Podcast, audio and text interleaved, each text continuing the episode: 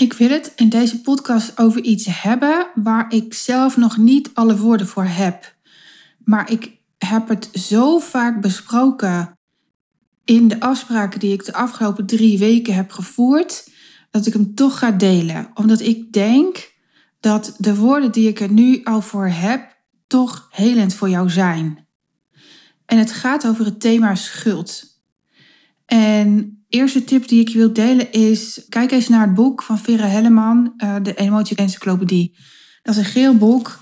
Die, en ik wist niet dat er zoveel emoties bestonden, maar zij heeft, even kijken, 350 emoties helemaal uitgewerkt in een encyclopedie.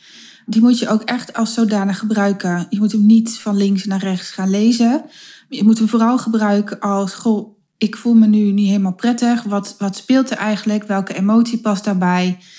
En zoek hem dan op. Nou, hij heeft mij al zoveel inzichten gegeven, dit boek. En ik verdien er niks aan aan deze tip. Ik wil je hem wel graag geven. Ik, ik ben enorm fan van Vera Helleman.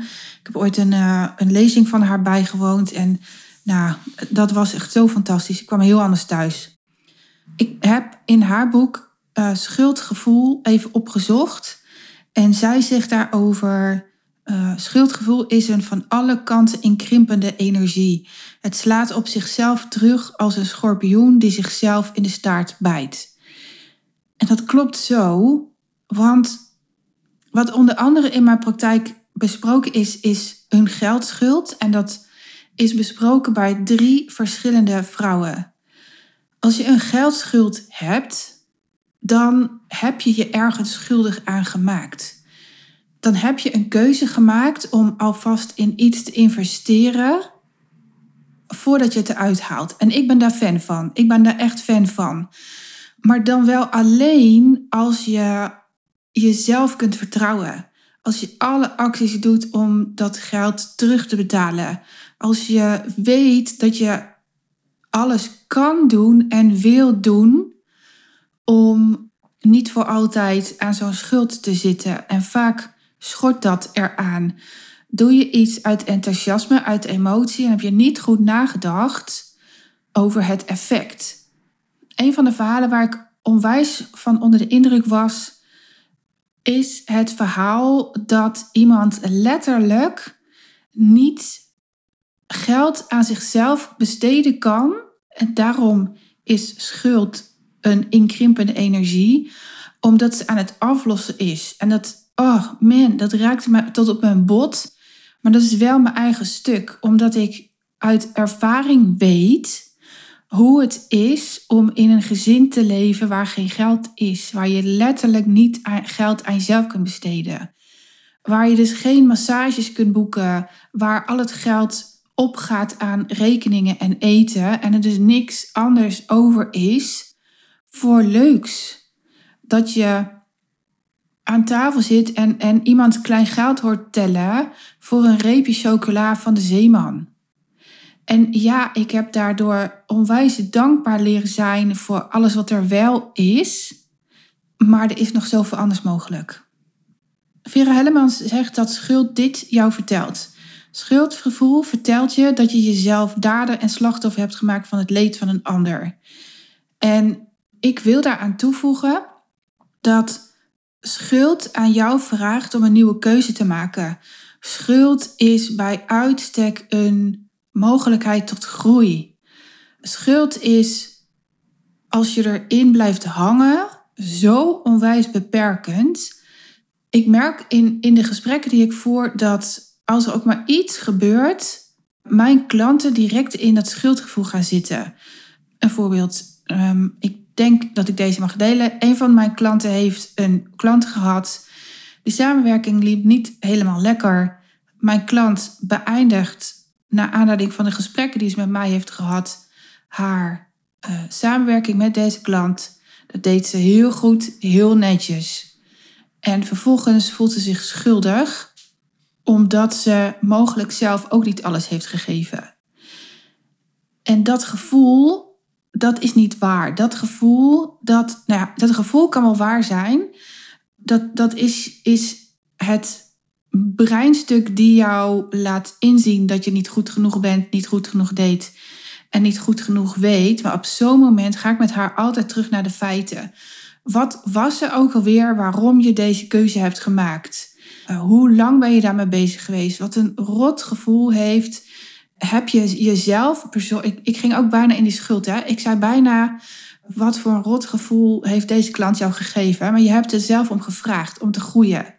Je bent zelf aan een gevoel voorbij gegaan dat al lang aan het begin zei: dit is niet gezond waar je nu instapt. En um, dat gevoel, dat mag je leren herkennen. Um, ik ben er steeds beter in. Ook ik heb lastige samenwerkingen gehad. En ik weet altijd, oh ja, ergens was er zo'n gut feeling waarbij ik al lang had geweten dat dit niet zou gaan werken. En ik geef nooit die klanten schuld. Dat heeft helemaal geen zin. Gedraag je als volwassene en ga daaraan voorbij. Leer hiervan. En dan zit je weer in de, in de energie laten stromen. Um, maar maar te, veel, te veel mensen gaan in de uh, voor wat hoort wat zitten. Ja, maar jij, dus ik. En dat is precies niet wat een schuldgevoel of schuld vraagt. Een leuk voorbeeld is bijvoorbeeld um, een uitkering. Die is hier best wel vaak onderwerp van gesprek, omdat sommige van mijn uh, klanten hebben naast hun bedrijf nog een uitkering. Um, zij gaan ondernemen om een beetje vrijheid te krijgen naast de uitkering. Zijn, zij gaan ondernemen omdat ze iets voor de wereld hebben, een boodschap hebben voor de wereld. En nou, ergens willen ze ook wel van die uitkering af. Maar dat is een spannende. Dat is een hele spannende. Want dan gooi je wel een stukje ego-denkend veiligheid weg. Ik wou zeggen vrijheid, maar dat is niet veiligheid weg. En heel vaak hoor ik van zo'n klant, het zijn schatten, hè, dus uh, besef je even dat ze mega goed bezig zijn, maar ook hun hoofd stapt per ongeluk in die schuld. Maar als ik nu meer ga verdienen, moet ik die uitkering stopzetten. En dan zeg ik altijd ja, dat klopt. En nu heb je dus een keus, want je zit je, of nog erger, wacht even, even een stapje terug, nog erger. Als ik nu meer ga verdienen, dan krijg ik het UWV op mijn dak. En dat is net zo'n schuldvraag. Uh, uh, je schuldig voelen, iemand schuldig maken als ja, maar ik ben niet goed opgevoed. Of zo ben ik niet opgevoed. Je uh, zit dan niet in de meest fijne energie te denken, want je mag terug naar, oh ja, wat wil ik ook weer voor mezelf in de toekomst? En, en hoe kan ik dat bereiken? Wie doet dat al en aan wie kan ik me omhoog trekken? Je bent het jezelf verplicht om eraan voorbij te denken en te handelen. Want blijf je in die schuldvraag, dan zit je dus in die, zoals Vera zegt, inkrimpende energie. En dan zul je nooit meer gaan verdienen. En dan zul je op een moment daadwerkelijk in een boor of burn-out terechtkomen, omdat je jezelf tekort doet. Omdat je jezelf tekort laat doen. En ik weet, het UWV is echt niet zo bekrompen. Die zullen jou echt wel meehelpen. Die zullen jou goed communiceert, als jij netjes bent, aan alle kanten willen helpen. Dus jij zult dat gesprek dan moeten gaan voeren. Ik heb het nu over een schuldvraag op situaties en op geld gehad. Maar er is er eentje die ik niet heb behandeld, maar die zo belangrijk is, die mijn klanten niet goed genoeg beseffen. En dat is een schuld op energie. Zij trappen heel vaak in de valkuil van willen helpen. Gaan net over het randje om die klant maar die ene doorbraak te geven. Gaan net over het randje om toch nog bij hun kinderen te zijn, waardoor ze niet in hun bedrijf en hun eigen leven kunnen zijn. Gaan net het randje over van dit doe ik wel even ten koste van zichzelf.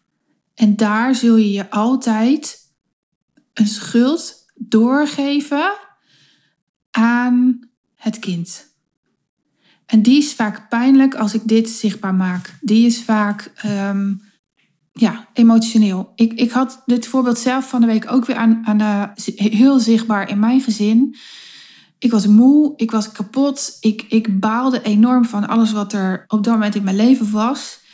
En ik ging slapen en wat ik totaal vergeten was, is dat een van de jongens die avond moest trainen en dat we altijd op die dag vroeg eten. En wie lag er in haar bed?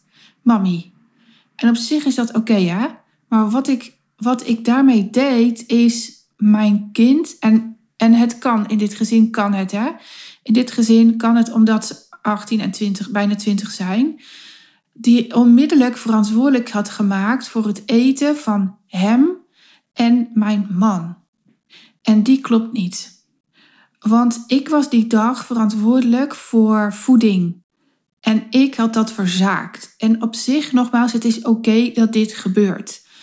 Maar ik schoof daarmee wel de verantwoordelijkheid direct af naar degene die er eigenlijk niet voor verantwoordelijk was. En ik had dat beter kunnen communiceren. Als ik had gezegd: Goh, lieve schat, uh, dit is aan de hand.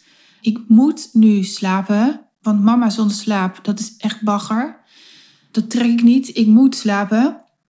Het effect ervan is: hoe zullen we dit samen even oplossen? Of hoe kan ik dat voor jou oplossen? Dat kan ook gekund. Maar nogmaals, zo'n zin gebruik je bij een, uh, een 20-jarige. Bij een, een kleuter doe je dat natuurlijk niet. Dan is het handig dat je uh, hulp vraagt aan mensen die jou kunnen helpen, zodat jouw kleuter te eten krijgt. En ik heb te vaak in mijn praktijk aan de hand dat hele jonge kinderen, die in de vorm van volwassenen bij mij komen, vroeger voor het eten hebben gezorgd, omdat papa en mama er niet voor hen kon zijn. En, en dit soort thema's roepen automatisch schuld en, en een oververantwoordelijkheid op die, die ze nu nog leven en die nu niet meer hun dienen. Het hoeft niet. Ik heb nu één specifieke klant voor mijn ogen en ik, ik heb deze podcast helemaal opgenomen met mijn ogen dicht, omdat ik hem zo voel en ik weet dat ik deze echt moet verspreiden.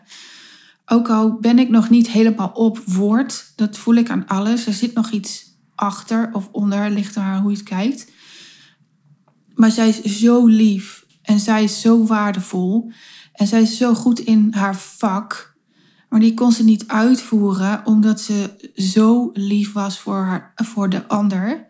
Omdat ze dat van huis uit had meegekregen. Zij werd gevoed op de schuld die mama had. En dat is compleet omgedraaid naar uh, goed zijn voor haarzelf. Daardoor ook goed in de opvoeding. Daardoor de verantwoordelijkheid laten bij wie die hoort. En dit klinkt vaag, dat weet ik, maar uh, neem het even van mij aan. En daardoor uh, kan zij haar bedrijf uitoefenen, haar vak uitoefenen. Want het is echt een vak wat zij laat zien.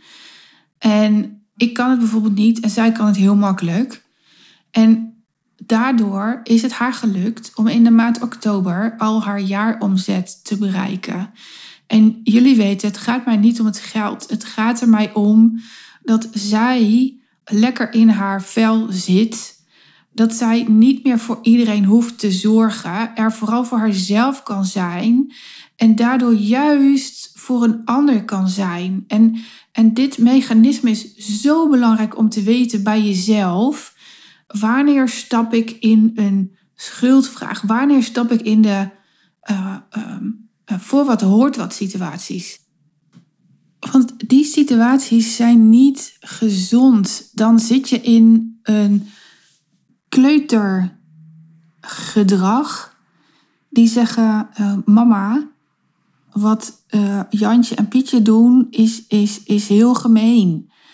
En, en daar moet je echt aan voorbij om als volwassene en een dijk van een wijf in jouw leven te staan en te laten zien aan iedereen die jij iets nalaat waar het leven om draait.